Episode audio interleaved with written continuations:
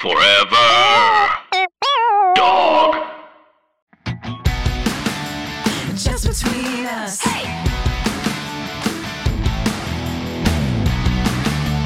Just between us.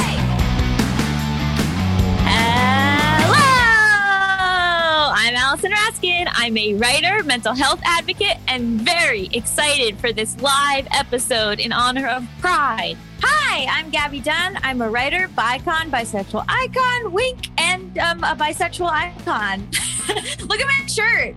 The people, this is because the people that are seeing this, they get a special treat, which is seeing my shirt that says gay, gay, gay.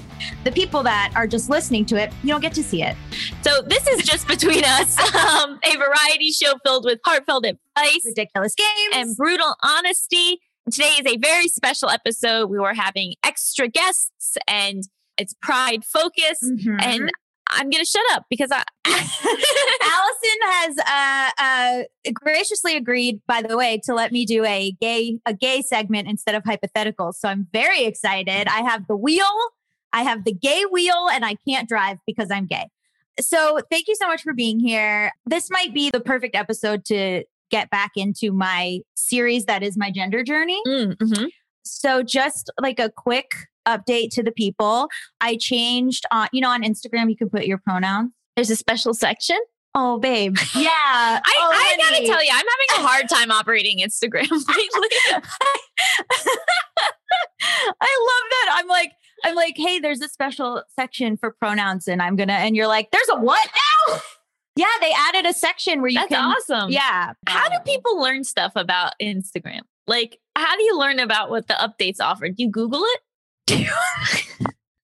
Yeah. So every day I Google what new gay updates have they done on Instagram. Every day I go, I look and I go, please God, I hope there are new queer updates to Instagram. And most days, nothing. But one day, oh man, was it I meant updates in general. There's, I, I'm embarrassed. no, you're doing great. Um, yeah, they added a section where you can put your pronouns, and so I I had a, a she they, and now I switched it to they she, which I think is might seem minor to people, but um, it made me sweat a little bit. But it was nice because a lot of the fans have um, been using they for me, which is lovely, and they've been like the, noticing that the descriptions of the episodes have been using they for me, or not saying like the girls talk to, but saying like the duo talks to.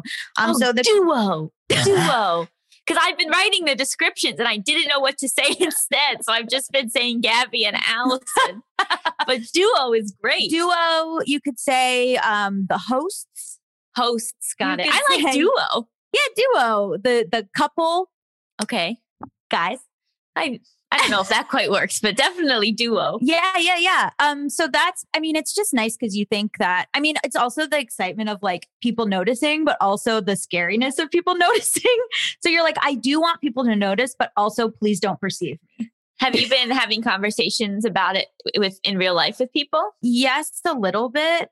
I thought, I talked to my mom and I thought she understood, but then she didn't. Like, I I went over it with her and she was like, "Sure, yes, okay." And then she called me and was like, "Did your pronouns change?"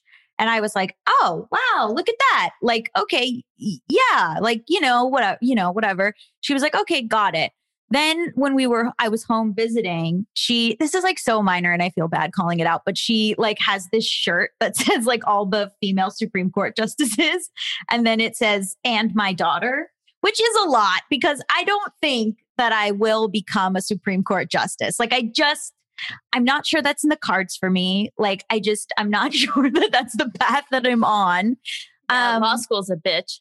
law school would be hard. You know, our first guest actually could talk about that. But like, yeah, I just don't know that that's like the route that I'm taking. And then she was like, you have to take a picture with me with this shirt. And then Mal was very smart. Mal was like, because I have a sister, Mal was like, oh, you should take the picture with Cheyenne. And then it was like kind of a hint, but then she was like, why? And didn't really get it. So I may have to do like a second conversation. But it's also this thing where I think she understands people changing pronouns, but then she doesn't understand that that changes their gender. Does that make sense? So yours is they, she. Yeah. So can you sort of talk through that decision and I mean, I would like prefer they, but I also have this like weird twitch where I'm like, well, but like I look a certain way this is also going to get into topics, but I feel bad being like, you might perceive me a certain way and then like be like wrong. So then I feel bad being like, oh, I've inconvenienced people, which is like so based in like nothing other than that I currently have long hair. Mm-hmm. like I don't I I don't have it all figured out. That's been the whole thing actually about talking about this on the podcast because like I said before I feel like a lot of people come if they're a public figure they come to the internet and they go I've figured it out. Here's the whole thing, you know? Um, and I just haven't been doing that. It's been like very incremental. Um, and I've also been like talking it through the whole time. I mean, I, who knows? In the future, I could be like, I'm totally secure and like I'm sure about, you know, this this change and I'm like completely secure and I don't care if people, you know, feel like, oh, she looks a certain way. I, you know what I mean? Like I don't think that all public figures have it figured out. I think Well, we've- it's we've been- been we've been on the journey with a bunch of people. I feel like That's true. I mean, it's been nice to see, like, whatever, say what you want about Demi Lovato, but it's been nice to see their journey.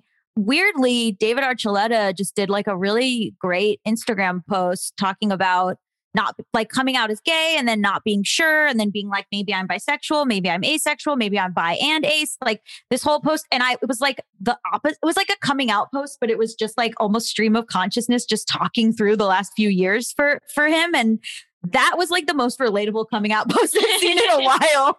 Like I was like, I was like, wow, like that is so much realer to me, so much more real to me than just being like, and this is the thing forever, you know? so. Then why don't you give yourself that grace of of that? You're probably helping a lot of people by sharing the process.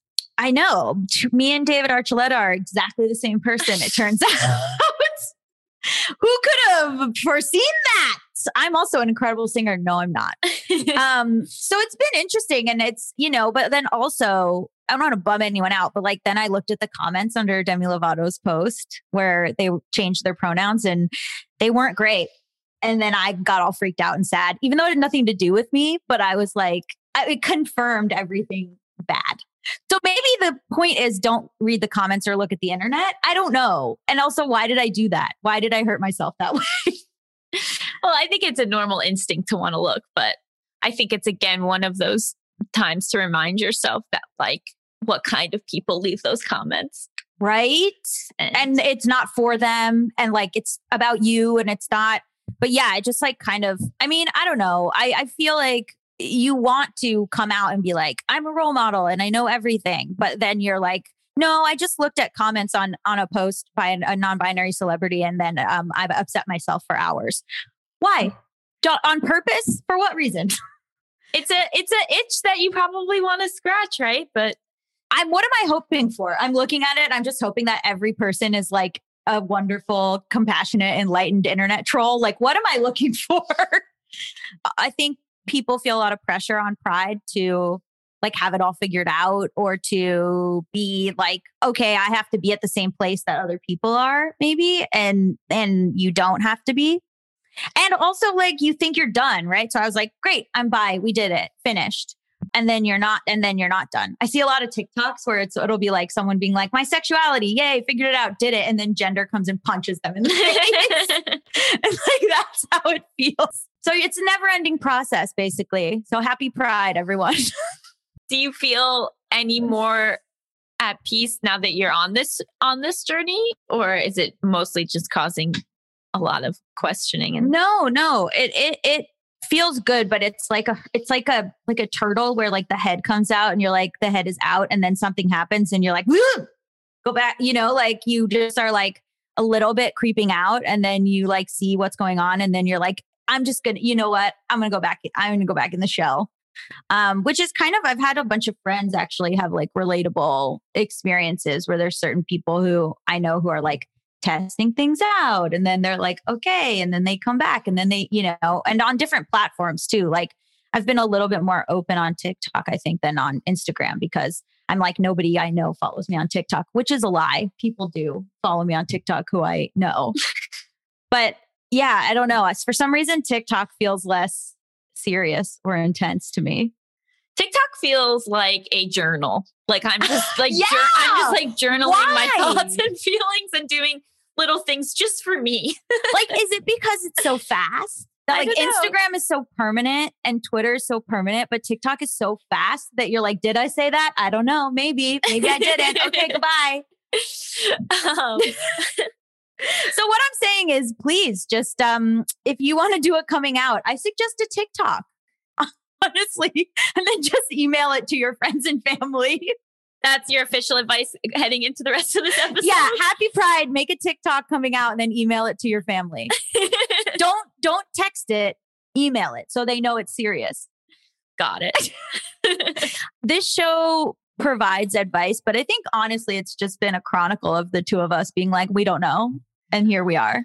Well, if what I'm learning in school, it's helpful to know that you don't know. I'm in this class right now that's like, yeah, we don't understand why therapy works, but it does. You know, like there's so much unknown around all of this that I think the most important thing is self compassion and then kindness towards other people. Yeah. If you have those two things, then I think you're set up more for for success than versus like having it all figured out.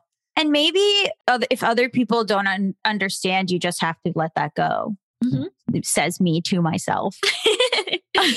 so should we start off the rest of this episode? Yes. Oh my God, we have some amazing guests. Stick around after the break. We'll be asking Chase Strangio some tough questions.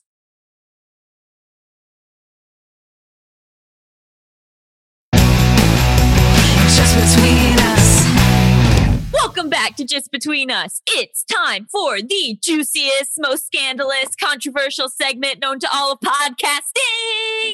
Tough questions.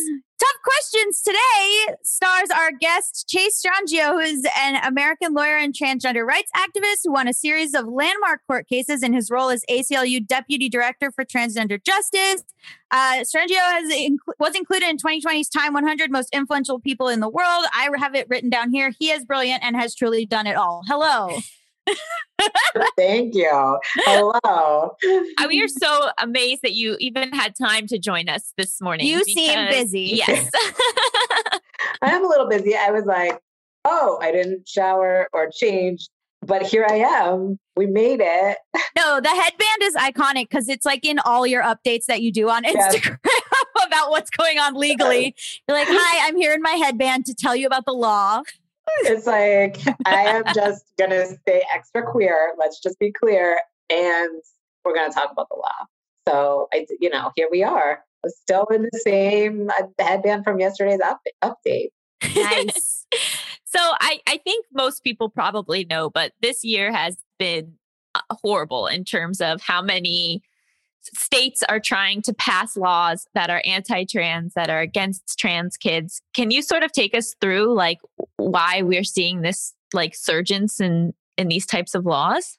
Oh, yes, I can. Um, so, yeah, so just to give like an overview, there have been, I would say, around over 120 bills introduced around the country targeting trans young people in particular.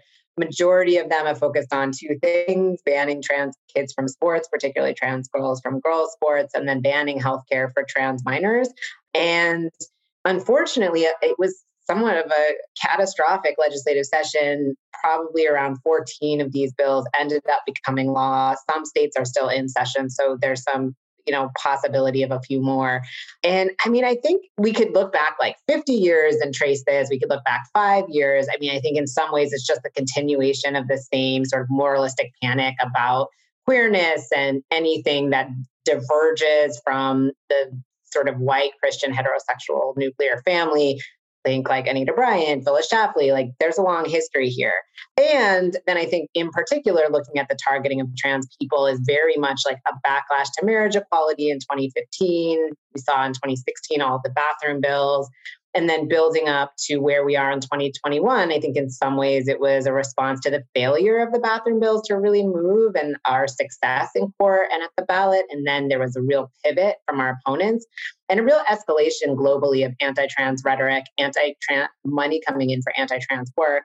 And then I think for 2021, what we're seeing is sort of like the confluence of a lot of things, like backlash to marriage, backlash to the Supreme Court's decision from last summer in Bostock, you know, clarifying civil rights protections for LGBTQ people, and then also backlash to the election of President Biden, um, and then you know sort of continued shift to the right, particularly in state legislatures, um, and this being sort of a organizing principle for far right uh, government officials to try to mobilize their base leading up to the 2022 midterms. And now we're in the situation where you know the volume is so high but also the conversation is so cruel. Um, and so it's really just reached this point where we have to put in a lot more effort a lot more resources because we're at this really depressing sort of pivotal moment. Is it a coordinated effort? Like that all of this is happening at once? Yeah, it is in many ways. I mean, I think we can look at there are definitely some central groups that are funding it and organizing it Alliance Defending Freedom, Heritage Foundation. It's possible that the right wing legislative group ALEC is involved.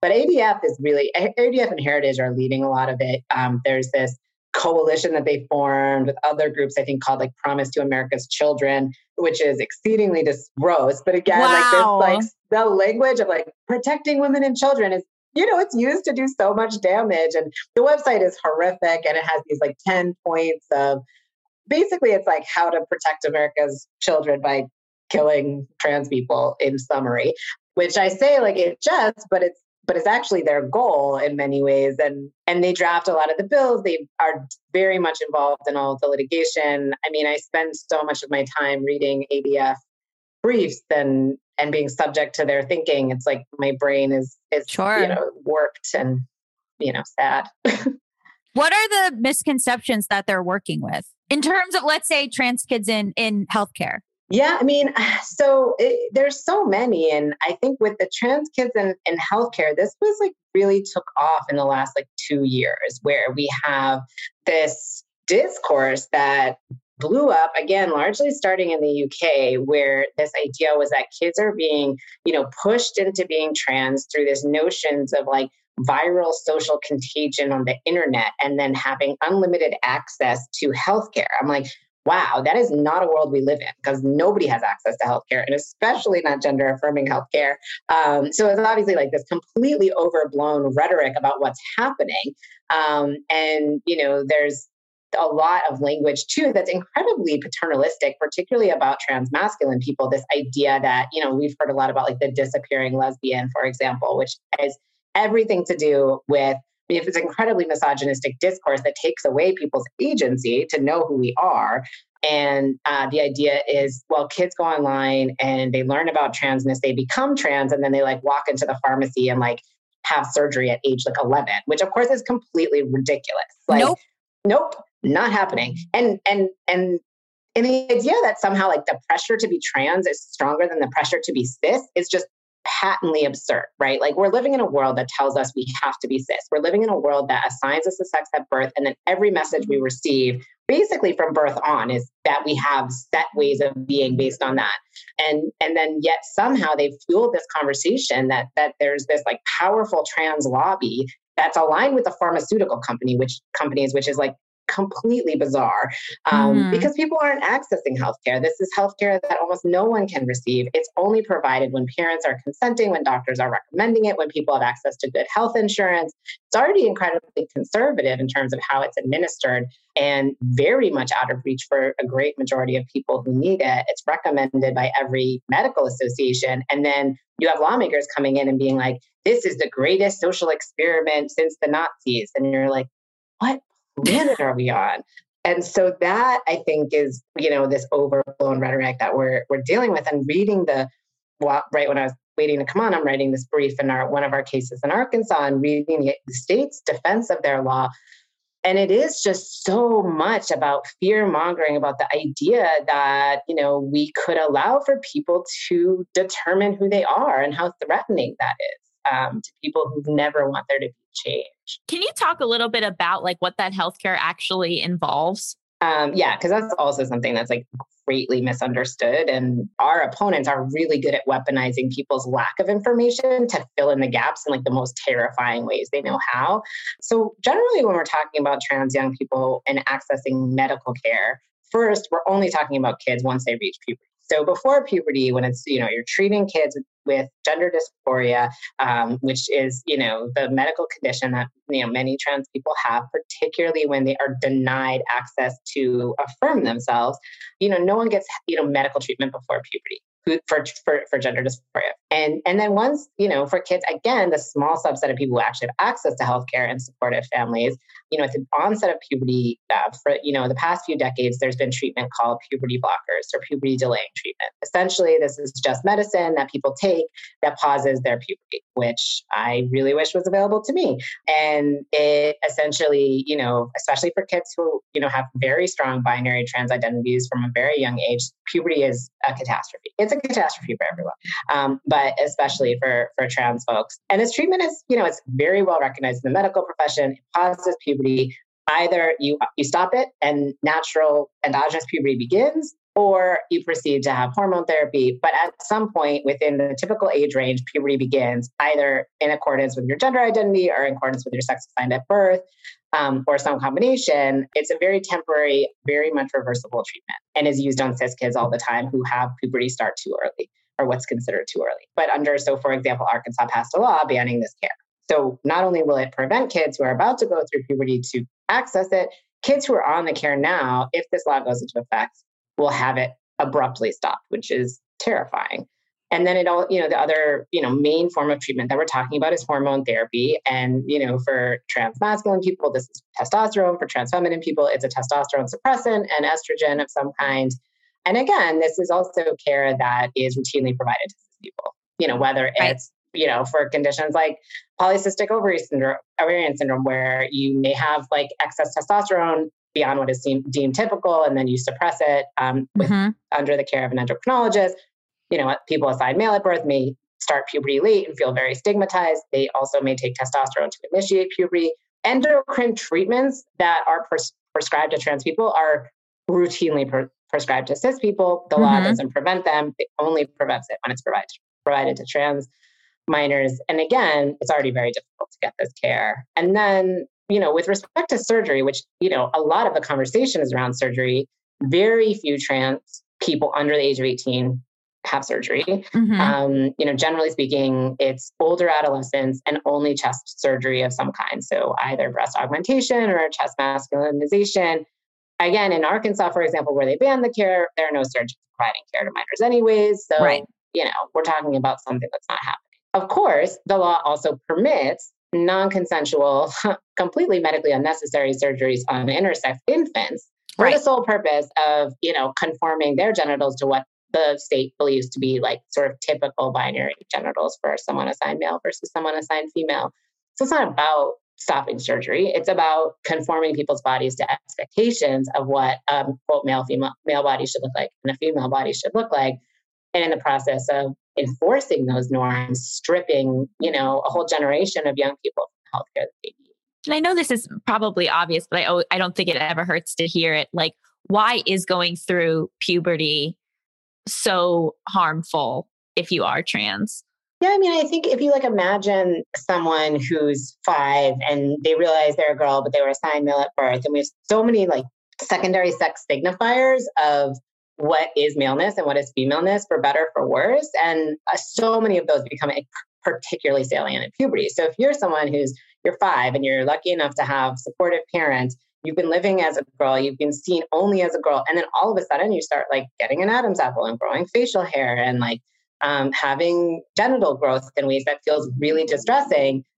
That is really when things can become a, a crisis for trans kids.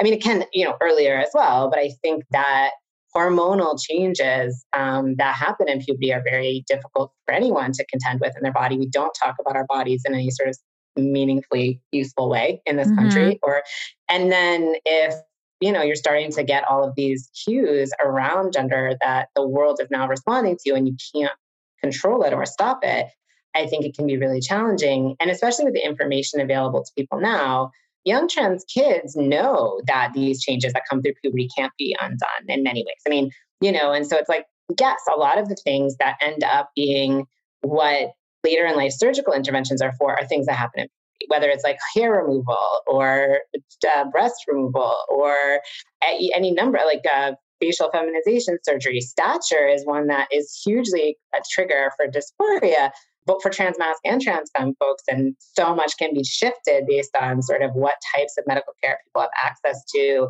at, during and after puberty. Can we talk about the sports bills that are going on? Because like it's just another angle. Is this is this just them sort of trying to be like, okay, so this healthcare thing might not work. Let's hop over to this. I think it's very much in coordination with the healthcare thing, insofar as like right now they're pushing these laws that are essentially like it is harmful to be trans and we're going to stop it. And with Right. the healthcare, it's like it's harmful to you, trans person, to be trans, and we're going to take your healthcare away. With the sports, it's it's harmful to cis people to be proximate to trans people, so we're going to take you away, trans people. And I think that the sports bills are very much like the, the bathroom stuff didn't work. We're pivoting here, um, and we're going to sort of move these alongside the healthcare bans. And I think in many ways, it's, you know, sports became the site of this conversation because sports is already a very contested place of bodily regulation and sort of like what is an appropriate body and how it, who is empowered to decide that. And there's such a long history in sport of incredibly you know, violent sex policing that happens, you know, and we could trace it back about like, uh, you know, 100 years to when you started to see more people, more women in sport. And, and then you had these sort of regulatory regimes to sort of police the bodies of like, well, who is quote unquote really a woman? And those were almost always sort of deeply entrenched with norms of anti Blackness and white supremacy and the way in which sort of that which was seen as a sort of cis heterosexual white woman was the only way to be a woman and to be an athlete. Everyone else is policed out of the category. Mhm. That long history is there going back 100 years, particularly in the international elite competition, and now we've imported it into sort of the K through 12 space in the United States under this guise of quote unquote protecting women, which again, much like the protecting children, is total nonsense um, and really about controlling people's bodies, enforcing sex binaries, and ultimately harming all women. Well, I think the real harm is um, forcing people to wear a mask. And that's what I will be out on the streets protesting. I think my body, my choice. And um, and it's uh, oppressing me that I have to wear a mask. Well, yeah, you can see the, the consistency of principle here because all of a sudden people are like, oh, don't impose your rules on me. But they are so happy to impose their rules on other people. And because all of this is kind of coming up through state legislation, like what role does all of these, you know, voter repression, voter restricting acts have in terms of like making it more likely that these things will go through and become law? Yeah, so that I mean, I think is something we should be so deeply concerned about. And actually, if you trace sort of like how we got to this point, it really, I mean, there's there's lots of ways to to sort of look at the progression, but there were strategic takeovers of state legislatures that then resulted in gerrymandering and then voter suppression efforts. If you look at North Carolina, for example, you know that's a state that used to be far more progressive. It was strategically targeted by the GOP. Then you had, you know, shifts in power in the General Assembly in North Carolina that led to, uh, you know, all of the bills that then got modeled and, and copied elsewhere, including voter ID laws, you know, anti-trans laws, anti-immigrant laws, expanded policing laws, and and then now we're in this situation where, you know, this year in 2021, this, you know, the main themes in state legislative advocacy in, in more conservative states were, you know, to suppress the vote and sort of under the false narrative of voter fraud, target trans kids under the false narrative of trans you know kids dominating sports which is just patently untrue and then uh, chill protest and sort of criminalize you know a, you know largely focused on criminalizing blm but then generally sort of anti-protest bills and now essentially what that's going to do limits people's access to the polls and expands the power of the government to police people's bodies Uh, do you feel like, because I feel like there was such a large push for marriage equality and a lot of money going into that. And then that happened in 2015.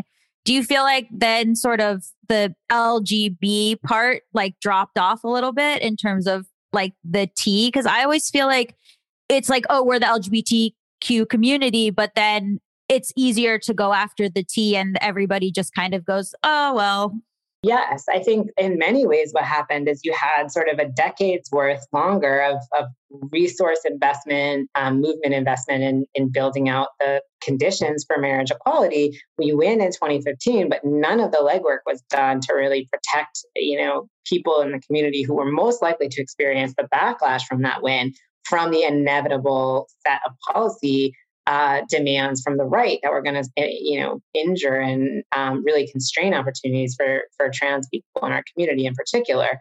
And so now we're in this position where you know you had marriage equality in 2015 and the rise of anti-trans rhetoric really spiking at the end of 2015 and 2016, and then moving through the Trump administration. And I don't think we're seeing in this moment anywhere close to the type of investment in stopping anti-trans bills and moving trans justice that we saw um, for marriage equality in the beginning beginning of the 2000s, leading up to uh, the 2015 decision in Obergefell and 2013 decision in Windsor. So I think there is like a lot of critique that is owed to the mainstream LGB movement as well for really failing to build out the work that we need in order to meaningfully defend trans lives from these many, many attacks that we're facing. I always wonder if it's because marriage is palatable to cis and hetero people and and being trans is it's not as understood as oh well you just want to be like us or something. Like it's not as easy to sell. I think that's definitely a huge part of it. I mean there's i mean marriage like the defense of civil marriage as an institution is a deeply conservative one. It's one that you know sort of aligns with power structures that exist. I mean even if you read the Obergefell decision, decision which um, you know Justice Kennedy authored, it's a nightmare. It's like, oh yeah. yes, like marriage, the sole thing that gives meaning to life. Mm-hmm. And if I would be mm-hmm. alone and sad and lonely on my deathbed, that would be so tragic if a gay person didn't have that. And then, of course, it, it has nothing, it, you know, there's nothing about equality, nothing that's really no. useful for other decisions. It's all about like how amazing marriage is. And of course, one of the byproducts of, of the Obergefell decision is that all of these alternative structures that queers have been developing for generations then no longer were legal or had the same legal currency. So, like domestic partnership benefits or other ways that people were able to set up protections for their family outside of what was traditionally recognized by the state. Um, it really goes away after Obergefell. We sort of, you know, entrenched the monogamous civil marriage notion like beyond recognition even further through our own marriage advocacy. And, and I think that was a really sort of palatable set of demands for a conservative capitalist society. Whereas, you know, certainly there are more palatable trans demands, like obviously like military um, inclusion, for example, yeah. is a big one where you can see through every civil rights movement, the military serves this very particular purpose. Um, you know, in part because it's a large employer, there is power there, symbolic power and otherwise, and because it's a really conservative demand.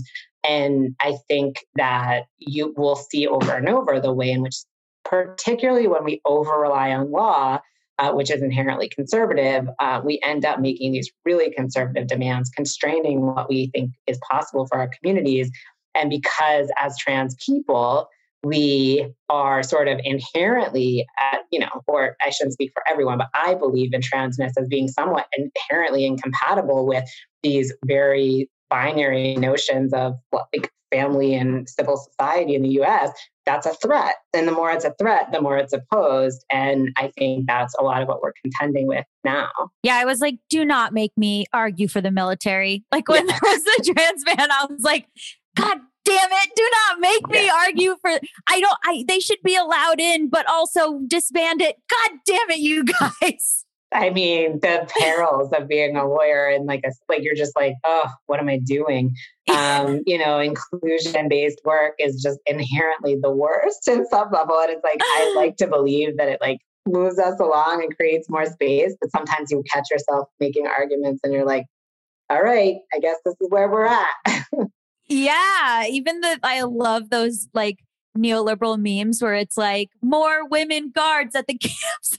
like I fucking that's like sometimes what it feels like. You're like, what am I arguing? Yeah, it's. I mean, I think is why we need to make like really more transformative structural demands, and, and civil right. rights law just is inherently not that. It's it's about equal treatment, like not justice, not redistribution. It's like, oh, like I will be equally mistreated as a worker, not like workers will be like better treated, you know? And it's like the different, you know, it's like yeah. just like fire me for, you know, it, it's not great, I will say. Yeah. But at the same time, obviously, like we, you know, we try to push the bounds of the law so that hopefully more people will stay alive, more people will find path, paths to thriving and then make more transformative demands because we're not the ones as lawyers doing it. And so, what role does the federal government play in all of this with all these states' laws? Like, can they step in and and kind of put the kibosh on it? Is that not possible? Is that just unrealistic? Okay, so the, I think this is a complicated question that there's like a lot of confusion about, in part because we are like deliberately not informed about anything related to civics and how government works. Like, it really took me like being a lawyer for five years to understand like even the basics of separation of powers in this country, which is troubling, just as like a matter of what we're taught and in school and, and elsewhere. I mean, so I think one of the challenges, particularly the last 20 years, is that Congress, so the legislative branch of our federal government, largely does nothing. They don't do anything. They don't pass laws. It's totally yeah. just like stalemate. So then what's happened is you have that has caused the executive, so the office of the president and federal agencies to do a lot. And then with the expanded executive power, which we see, you know, from George Bush, W from George W. Bush, Obama, Trump, all and, and Biden now that you have a lot of action from the executive. Then inevitably people who oppose that sue over it. Then the judiciary ultimately is, is going to be the check on executive power with Congress just doing nothing. And that's like reductive on some level, but that is what, what what's happening. And so now the real question is, you know, how bad are the courts and what's going to happen? Because yes, the Biden administration can say it violates federal law to pass these state laws and they have. So just yesterday they weighed in in our litigation in arkansas and in west virginia. So in arkansas in our challenge to the ban on healthcare federal government weighs in. Department of justice files a statement from the united states saying this law is unconstitutional. But that's not self-effectuating. That's just the position of the federal government ultimately it's still going to be decided by the courts and same thing in west virginia they weigh in to say the ban on trans girls participating in girls sports violates title ix which is the federal prohibition right. on sex discrimination in education, as well as the Constitution. Great statements from the Biden administration. Really great to see. However, ultimately, it's still going to be decided in court. And so then the question becomes you know, so much has shifted to the right, particularly because Trump's administration was incredibly effective at appointing judici- federal judicial nominees. Those are yeah. lifetime appointments. Most of these questions will be decided in the courts. And that's scary for many reasons, but the courts are not great. Um, so now we're in this position where, yes, we're going to see the federal government taking various types of action to try to curtail the many sort of disturbing infringements on civil rights at the state level. But a lot of it is going to be sort of this conflict between, you know, what does our state law mean? What does the federal law demand? And then the unfortunate reality is that the federal courts get to decide that. And ultimately, the Supreme Court gets to decide it. And we now have a 6 3 very conservative Supreme Court that's where we find ourselves um, in this moment. I, I still think, you know, at least in many courts, particularly in lower federal district courts, we will be able to win in the first instance to block some of these laws. We have been successful so far. Um, you know, last year we were able to block Idaho's law. But the higher up you get in the courts, the more scary and unpredictable it is. And that's where I think the real impact of Trump's um, takeover of federal judici- judiciary will be felt. And we're just going to have to keep pushing back and, and seeing, you know, if we are able to, to retain these protections that the federal, you know, the Constitution and federal civil rights laws like very clearly afford. We saw with like the bathroom bill that the private sector was sort of able to push back on it, right? By saying, like, mm-hmm. we're not going to have our businesses here, we're not going to have our sports events here, you know. But now that these trans um, healthcare and sports bills are in so many different states. Can the private sector push back in the same way, or would that like leave it to them just being able to have events in like New York and California? uh, I mean, I think it's so. This I've been very troubled by like the lack of corporate engagement this past legislative session, and I think on one level it's like yes, well now it's reached the point where it's so many states that you know it would be really hard to sort of boycott all of them. Mm-hmm. And I mm-hmm. think there's real questions about strategically whether a, an economic boycott is the right thing to do because the people who are harmed by that are largely, you know, people living in the states who actually need like an influx of resources for any number of reasons. That said, I think it wouldn't have been 15 states if they had engaged early on and set the tempo. And we could have been in a situation that looked more like 2016, where we had a strong reaction at the outset. Um, and then there was a deterrent factor, which we saw. And unfortunately, there was just a lot of recalcitrance from corporations, from sports associations. And so now we're in this situation where we have a lot of these bills. I do think in some ways that was partially a product of COVID, where, you know, the first bill passes in 2020, But what does it even mean? You know, no one's moving around in the same way at that in March of 2020. Um, and and so there is a real question that at that point, well, what are the consequences? Because, for example, in Idaho, they did move sport event, they did sort of cancel sporting events, but it was because of COVID. Right. And so you had this sort of really complex set of political dynamics at play. And then 2021, it was just sort of a storm tidal wave that we couldn't stop that you know i still think corporations you know were asked to do a lot more they did not they're perfectly happy to change their twitter avatars to rainbows which is just yep. beyond infuriating i'm like oh please get out of here um, i know exactly what you didn't do and had you showed up we wouldn't be in this situation right and it, in addition to the numbers i do think that these bills were very very specifically and exclusively aimed at trans people um, and that we are not seeing the levels of support that we saw when it was more LGBTQ um, focused. And even HB2, which was sort of in many ways understood as a bathroom bill, I think that because it also stripped non discrimination protections based on sexual orientation and had other provisions that really did sort of impact a larger community than just trans people. Of course, these bills impact a lot more than just trans people, but the very clear goal of them is to hurt trans people.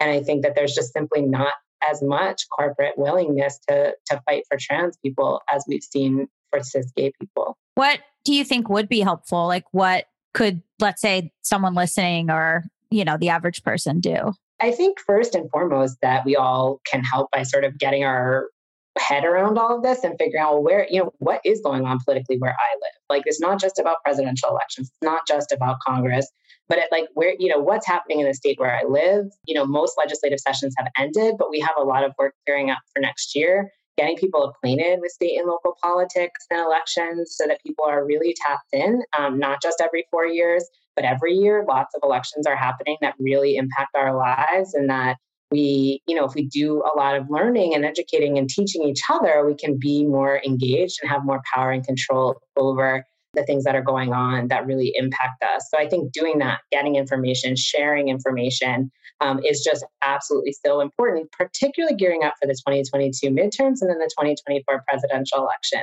I know people are like exhausted from, you know, 2020, but one of the reasons that we, that things got so bad is that Obama only had the control of Congress for two years. We did not maintain control for, for the Dems. And, you know, and then that leads to situations where you have a Senate Majority Leader like Mitch McConnell, who's then preventing, you know, nominations from the Supreme Court to go through, and you end up in a situation where things are very precarious. And those elections have a huge amount of power over what happens. And I think when we think about what's going to happen next year in 2022, a lot of the discourse and rhetoric from these state legislative sessions around voter fraud and trans people are going to show up as the, you know, campaign points next year. And so we all have like a big role to play in pushing back against those narratives, telling different stories, helping people show up at the polls, giving people information about candidates, and, and really like thinking both short and long term about what's happening and how it's going to impact our lives. And so that I think piece of it is really important. We also, I think, can help leverage our power where we have it whether that's relationships to companies whether that's you know in really with financial resources for those who have them like start donating to trans-led organizations. Start making demands as a consumer. Um, when you see these companies put up pride avatar like call them hold them to account. Um, like did you show up for anti-trans laws? Or are you donating massive amounts of money to anti-trans politicians? We have a role to play as a consumer. We have, or as consumers, we have roles to play as people who are proximate to wealth potentially or to um, corporate power in one way or another. And so trying to figure out where we can leverage the power that we have. Yeah. So, and then donating where we can, particularly to trans led orgs. And then I think too, just, you know, being, you know, really engaged in the conversations and helping combat misinformation. Um, particularly for cis women. So much is being done in the name of cis women right now around anti trans rhetoric. And I think the more cis people in general and cis women in particular speak out and say, listen, not in my name. I'm not threatened by trans people. My notion, like in the same way that it was really powerful for straight people to be like, yo, my marriage is fine, whether or not you get married. Because that's how ridiculous, you know, there's like, that's how ridiculous this is. Like, mm-hmm. there's not like a zero sum on womanhood. And that the more we say that if you get to be a woman, then I don't get to be a woman, that's ridiculous. And so just helping combat that and doing it visibly, consistently is so important because the rhetoric is so unrelenting and so cool. Do you get the sense that among the general public, as many people are anti trans health care as these state legislators makes it seem? Uh, not with healthcare. I don't, you know, I don't, th- I think people don't know, but I've been sort of surprised at how difficult it is to get the people's head around this and they're like but it's kids and and so i don't think it's nearly the numbers that you know it's not like this is a constituent dr- you know driven effort. It's not like people are calling up arkansas lawmakers and being like you know what really concerns me? Trans kids. You know i think that they're calling up their lawmakers and being like you know we need jobs. Like i don't uh, i Yeah. really i you know what these bills are coming because groups are writing them and sending them to people. It's not like organic in that way that said, I think when polled, people don't have a lot of information and then they are reflexively opposed to it. You know, it's like you always hear lawmakers being like, well, you know, if my kid came to me and said, like, I want to be a cow, I wouldn't let them be a cow. And it's like, okay, well, like, you know, I have a kid. I, you know, these, these, these kids don't consistently tell you that they're they, they need to be a cow. Like that's ridiculous. It's just like, yes, our children they play make believe and they do lots of things and they try on lots of things, and we should absolutely affirm that. But when we're talking about trans kids, we're talking about kids who are like de- so depressed and so Mhm. just devastated by the fact that people aren't seeing them. And Mhm. it's just fundamentally different than these flip remarks that people are are making. But I think that there is this reflexive sense that we don't give kids agency and we don't let kids say who they are in a multitude of ways. Right. And we have totally completely distorted conversations about violence and threat, which has allowed so much violence to happen in the Mhm. home. And I think that, you know, a lot of this is just generally uh, people's unwillingness to imagine that we can decide who we are. And that's, you know, so troubling to people when you talk to so many parents who have watched their kids, you know, suffer, many of whom didn't support their kids right off the bat or understand it.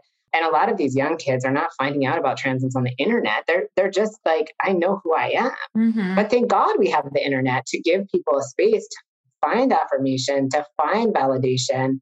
It's not like the internet is like the site of quote unquote contagion. It's that kids are struggling and sometimes there are places where they can be affirmed. And so I think there's just a lot of work to be done to help people move through their reflexive biases about the idea that a kid could know who they are, better than their parents or better than the world. But I think that that's always true. Like, you know, our kids know who they are in, in many, many ways. And then also, when it comes to sports, I do think there is this, again, like born of misogyny, born of trans misogyny, this idea that, um, you know, trans girls are really quote unquote male and that males are really quote, that males are better than females at everything. you know what would help is if those trans girls were able to access puberty blockers and estrogen so early so that you wouldn't have the same kids. Oh, hold on. Yeah, exactly. It's like you're banning the care that is the very thing that you're claiming is the problem. So exactly. I don't know what to say. Like you're like, oh, once you go through, like they say, you know, once you go through puberty. But I'm like, you know what? As you just said, these kids don't want to go through puberty. So Thank you. Thank you. we could just, you know, not pass any of these laws, and Yeah. everything would be fine. Right. I just want to like close on just like reinforcing that the medical community supports these treatments, right? That like they've all come out and been like, this is the best thing to do is to put your kid on puberty blockers if they are trans, right? Yeah, I mean, the, the medical community, there is like a whole set of guidelines from the Endocrine Society, not like some radical entity, like a group of endocrinologists, like that governs the profession of pediatric endocrinologists and the American Academy of Pediatrics and the American Medical Association. Like these are associations representing tens of thousands of doctors across the country. They are not sort of flip in their thinking. These are well thought out, well researched medical opinions about the fact that this care is necessary, it's safe, it's effective, and it's not experimental. So you have the whole medical community saying that. And then you have the state saying this is experimental. We have to stop it. And so it is absolutely not driven by medicine. It's not driven by science. Of course, this is not the only example of things in law that are not driven by medicine and science. It's one of the many examples, and it- it's tragic. And and what we're seeing in Arkansas, which is now the only state that has banned healthcare for trans minors, you know, they have this sweeping ban. There is no other comparable type of medical care that is categorically banned by statute in any, you know, this is not a typical way to, to regulate medicine at all. Even medicine like abortion, which is overregulated and banned, it is not banned to this degree for whole categories of people, all types of care. And abortion is a, you know, generally speaking, a single procedure. This is care that can be needed for six, seven years, you know, up to 18. And so really what, what we're seeing is is kids and their families having to flee Arkansas. And one of our clients, a doctor who is one of our clients in our lawsuit against Arkansas, you know, testified multiple times to the Arkansas legislative to the General Assembly and said, I am a doctor and I am telling you my patients are going to suffer, they're going to die. This is absolutely catastrophic what you're doing. You're taking away my ability to care for my patients. I am going to personally call every single one of you when, you know, when something bad happens to one of my patients they looked her in the eye and passed the law anyways. Um, so they're ignoring their doctors in state. Um, they're banning medical care in the middle of a pandemic. And it is deeply troubling. And unfortunately, you know, looks like maybe something that becomes a trend. Um, but hopefully we're able to, to block it in court. Thank you so much for being here. Can you tell everyone where to find out more about you, where to hear your updates in your fun headband, where people can find out more about you and about your work?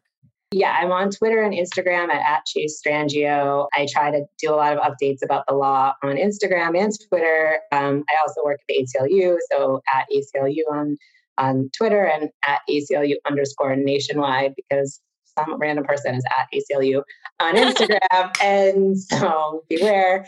Yeah. And then, you know, I think in terms of like places to look for too to drive resources, I've been really focused on driving resources to the Trans Justice Funding Project because they distribute money out to trans led organizations across the country so that we can get resources into the groups that are doing the work um, in a lot of these states that are targeted by these bills. Thank you so much for being here. Really yeah, appreciate thank you it. for having me. Happy Pride. Happy, Happy Pride. Pride. after, after that discussion, we're like, I love it. Love it. Thank you Thank so you so much. Thank you both. Have a good one. Stick around after the break. We'll be playing a brand new game show.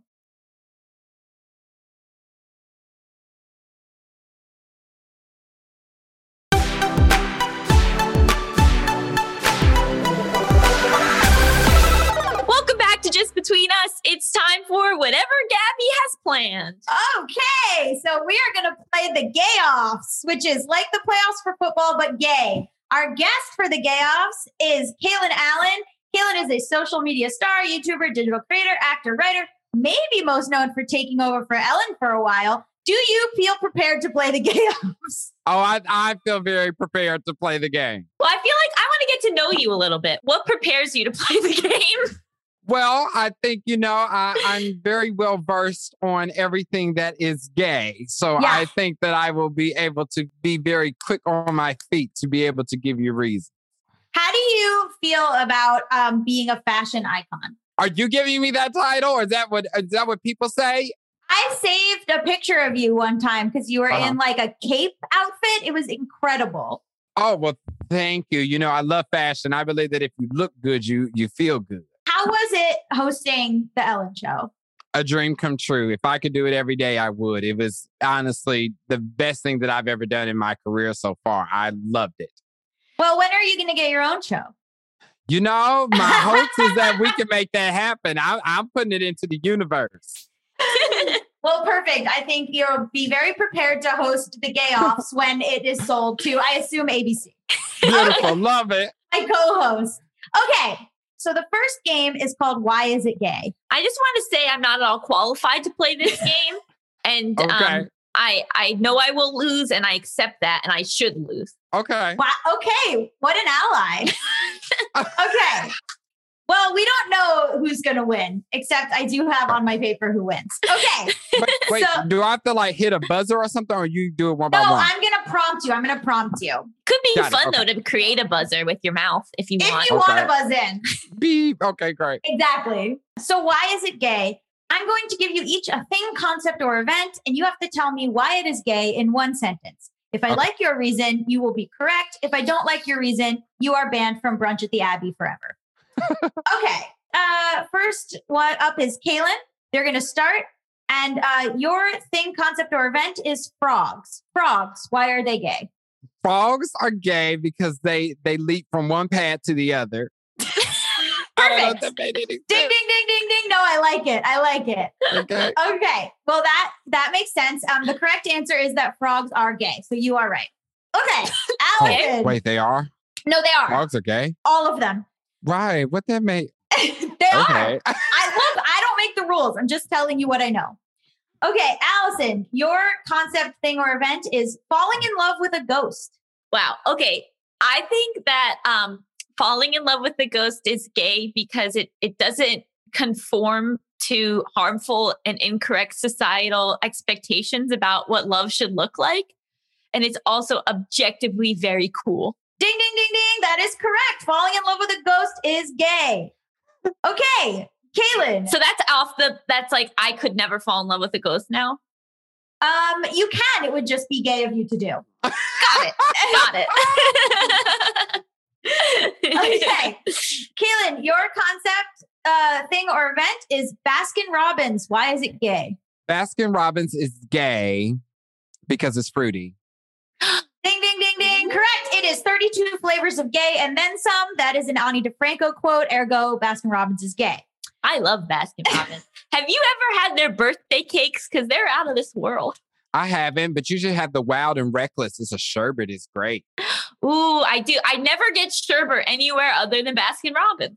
Yeah, we're not sponsored by Baskin Robbins. I just find them very gay. Allison, your uh, concept thing or event is space travel. Why is it gay? Okay, so space travel is gay because it it means that you're willing to go the extra hundreds of thousands of miles just to have a good time. That is correct. We are known for long distance relationships and also traveling far to go to good gay bars and events. So, uh, yes, space travel is, I wrote here, very gay. Okay, wow, everyone is doing such an amazing job so far. We are winning. We have two points here and two points to Kalen. Wait, Kalen, would if you could go into space, would you? Yes. I don't think I would. See, I, this is it's true. Wow. Would you be scared Yeah, I don't think I would like being in um a ship. for that long? Yeah. Yeah. Yeah. Yeah. I can see that. Well, maybe it's like a, you know, a, a two day trip. You go and come right back like a cruise. I could do that. Yeah.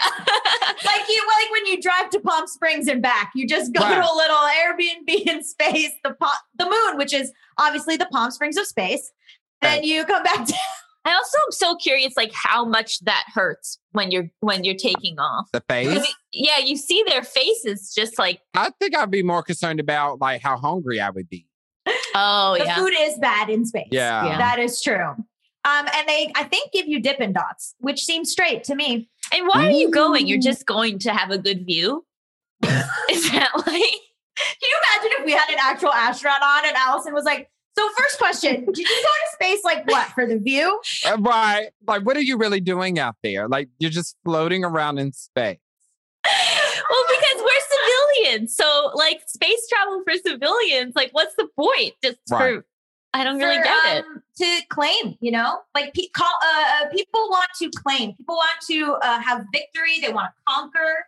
Kalen, is that why you want to go to space? Yeah. Where? What? What planet are you most likely to go to? Do you think? I'm gonna go to Pluto because they uh they try to count my home skillet biscuit out. That's true, and he and he needs support at this time. Right. Mm-hmm. Please donate to our Pluto Needs Support Fund uh, and not to the ACLU. Just kidding. Please donate to Oh the my ACLU. Uh, okay, so Kalen, your concept thing or event is the concept of Jessica Simpson. Why is it gay? The concept of Jessica Simpson is gay because she sells shoes for every gay. there it is. Ding, ding, ding. The concept of Jessica Simpson is gay. I do own multiple pairs of her shoes. They are actually great. Right. And I also think that Jessica Simpson's shoe sizes go up like to big, real big feet, so even drag queens can wear them. Why don't we respect her more?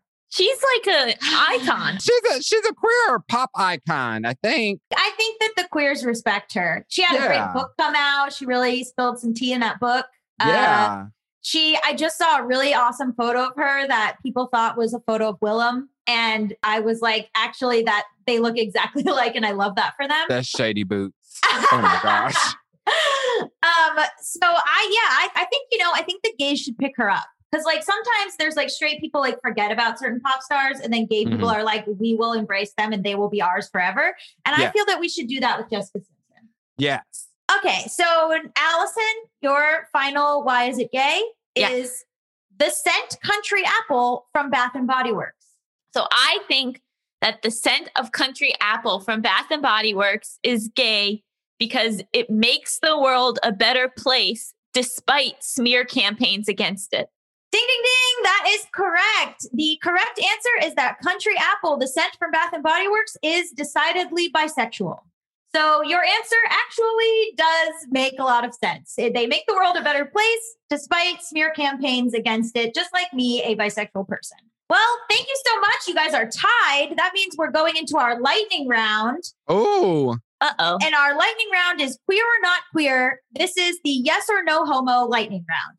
Okay. I will ask you, is this queer about five nouns? And you just say yes or no, no explanation or nuance needed.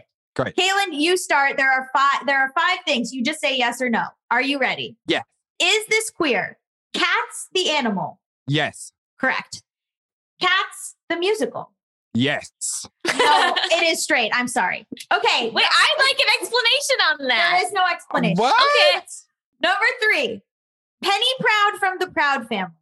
No. I'm sorry, they were called the Proud family, so it is queer. You know what? That's cheating. it is cheating. If you would have said Michael from the Proud Family, I would have said yes. That's true. You know what? That is true. Uh, shout out to Michael from the Proud family. I don't even know what we're talking about. It was a cartoon. It was a Yeah. cartoon in the On Disney 90s Channel. on Disney Channel. It was really great. Oh. Okay, number four, Burt's Bees. Yes. Yes, that is correct. All of their products are lesbians. Okay, and number five, Bob's Burgers. Yes. Yes, the show is very trans and bisexual. I will not explain. Okay, Allison, here are yours. Uh, uh, Kalen got four of those correct. Let's see how you do. My face is hot.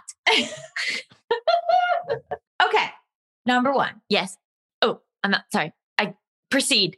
Okay. I didn't want to think that it was my This is answer. like malfunctioning. I'm used to hosting the game show segment of this podcast. So being in the hot seat, I'm really I'm falling apart. It's Let a me lie. ask- I get it. Before we enter, Kalen, do you have any like words of wisdom or advice that you would give Allison going into this game as she is incredibly nervous to be a straight person playing yes or no homo? Yes. Um, I always understand that gay has many different meanings. You know, uh, gay is happy too. And so you never know. You just got to think of the happiness. Keep that in mind.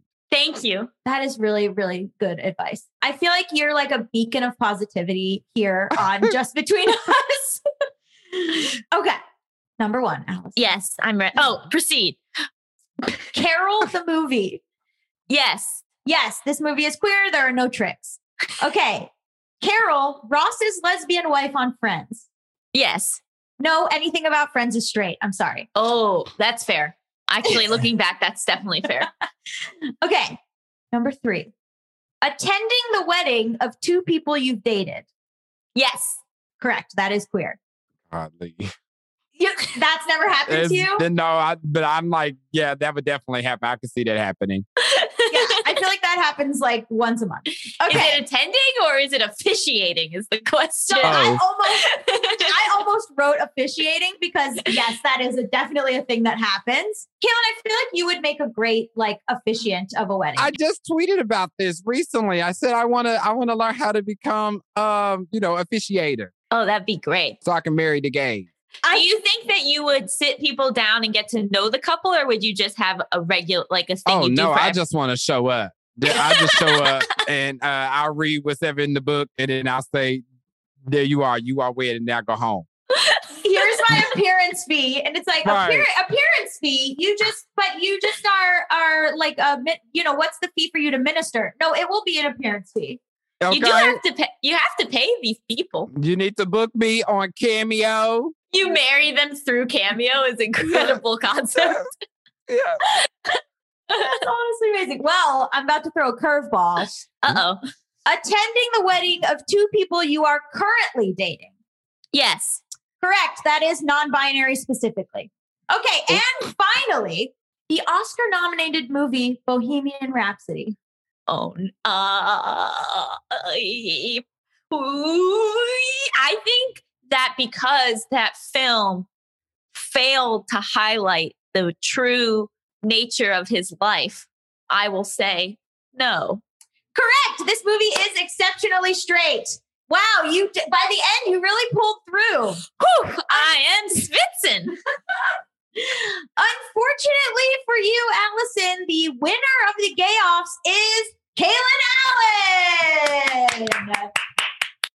Thank you. So, how do you feel that now that you've won? I feel very gay. I, I'm very happy to be able to know that I can leave today and tell everyone that my gayness was validated in this game. It has definitely been one of uh, a great honor in my life and career for this moment. Thank you so much. And unfortunately, Allison, you are banned from Brunch at the Abbey. Oh, Should you explain what the Abbey is to everyone not from Los Angeles? It's a gay bar in West Hollywood. Uh, I would say their brunch is medium. so, so, so that is, you know, a minor inconvenience to you, but probably not devastating. Thank you so much for being here, Kalen. Where can people find out more about you, find your work, uh, follow you? I make it very easy. You can find me everywhere at the Kalen Allen. And please book Kalen to officiate your wedding uh, through Yes. Cameo. Yes, thank you. Can I just ask one more question? How Uh-huh. how has your pride been? Any highlights so far? Well, you know, for for those of us in the industry, Pride is a working month. Okay, Pride is not a celebration. It's uh, oh yeah, we got to get to the grind. So I just been working nonstop. So I'm trying to uh use July. That's gonna be my Pride celebration because I'm gonna go find somebody beach to lay on. You're just getting nonstop sponsorships. You're like, where were you the rest of the year? Just wondering. Okay, but like you know, I'm gay every month, right? no, they forgot. Then they were struggling to be like, oh, if they played I this don't- game, right? If they played this game, they would say no. yeah, unless it's in June. Unless it's in June. Uh, yes, I'm sorry. Frogs are not gay unless it is the month of June. Thank you for playing. That part. You're not supposed to touch frogs, right? Or is that just some frogs? I don't think you're supposed to lick I, them. I didn't know about that. I I don't. think, What? I think Melisa's agreeing with me. I don't think I think it can be really harmful to some frogs to touch them. okay, well, that's Really? homophobic. Homophobic. Homophobic. Science is homophobic, and I will not explain. Thank you so much for being here, Kalen. I really appreciate you. Of and course. Of course. To the loop. Bye. Thank you so much to Kalen and Chase for being our guests on this half of our very special Pride episode. Make sure that you tune in again on Friday. Oh, yes. Well, we'll be talking to Alexis Sanchez and Lucy Dacus and answering a listener's question and doing topics. So please come back on Friday for that episode. And we've completely changed the order of things because there are no rules. Because there are no rules in a in, in an anti-capitalist, anti-heteronormative society here on Just Between Us. This is my uh, intelligent and enlightened way of saying we did the show in a different order and just handle it, guys. Just Between Us is a Forever Dog production hosted by me, Allison Raskin, And me, Gaby Dunn. Produced by Melisa DeMont. Executive produced by Brett Boham, Joe Cilio, and Alex Ramsey. Brendan Burns composed our killer theme music. To listen to this podcast ad-free, sign up for Forever Dog Plus at foreverdogpodcast.com slash plus. And check out video clips of our podcast on YouTube at youtube.com slash foreverdogteam or youtube.com slash justbetweenus show. Make sure to follow us on Twitter, Instagram, and Facebook at Forever Dog Team to keep up with all the latest Forever Dog news and at Allison Raskin and at Emotional Support Lady for Allison and at Gabby Road and at BWM Pod for Gaby. Thank you so much. Happy Pride! Forever! Dog!